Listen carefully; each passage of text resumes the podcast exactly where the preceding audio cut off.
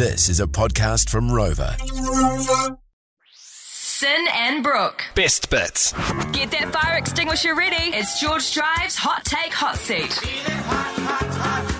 Nice little moment for you to just get it off your chest, Brooke Gibson. I'm going to hit you with a subject matter and you tell me your opinion on it because it's so Okay. damn important, Brooke. Well, my opinion? Yeah, absolutely. We well, all I do really have want to the, know. I do have the mind of our generation. Oh, famously. Okay, what is your hot take slash opinion on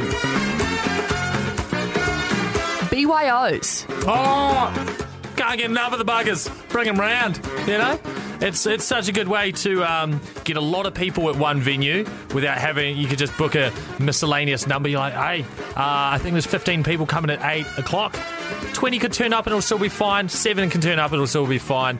Uh, it's a great way to get a lot of people in the same area, uh, but no one feels too pressured about everything, you know?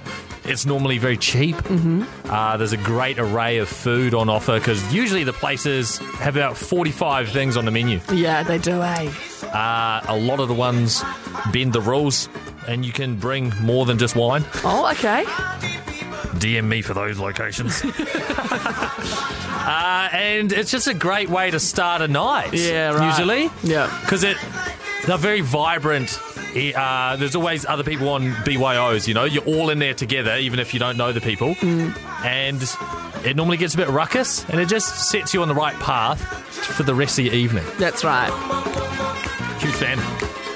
Drive throughs love him, BYOs fear him. Brooke Gibson, everybody. Want more? 3 till 7 p.m. weekdays on George FM.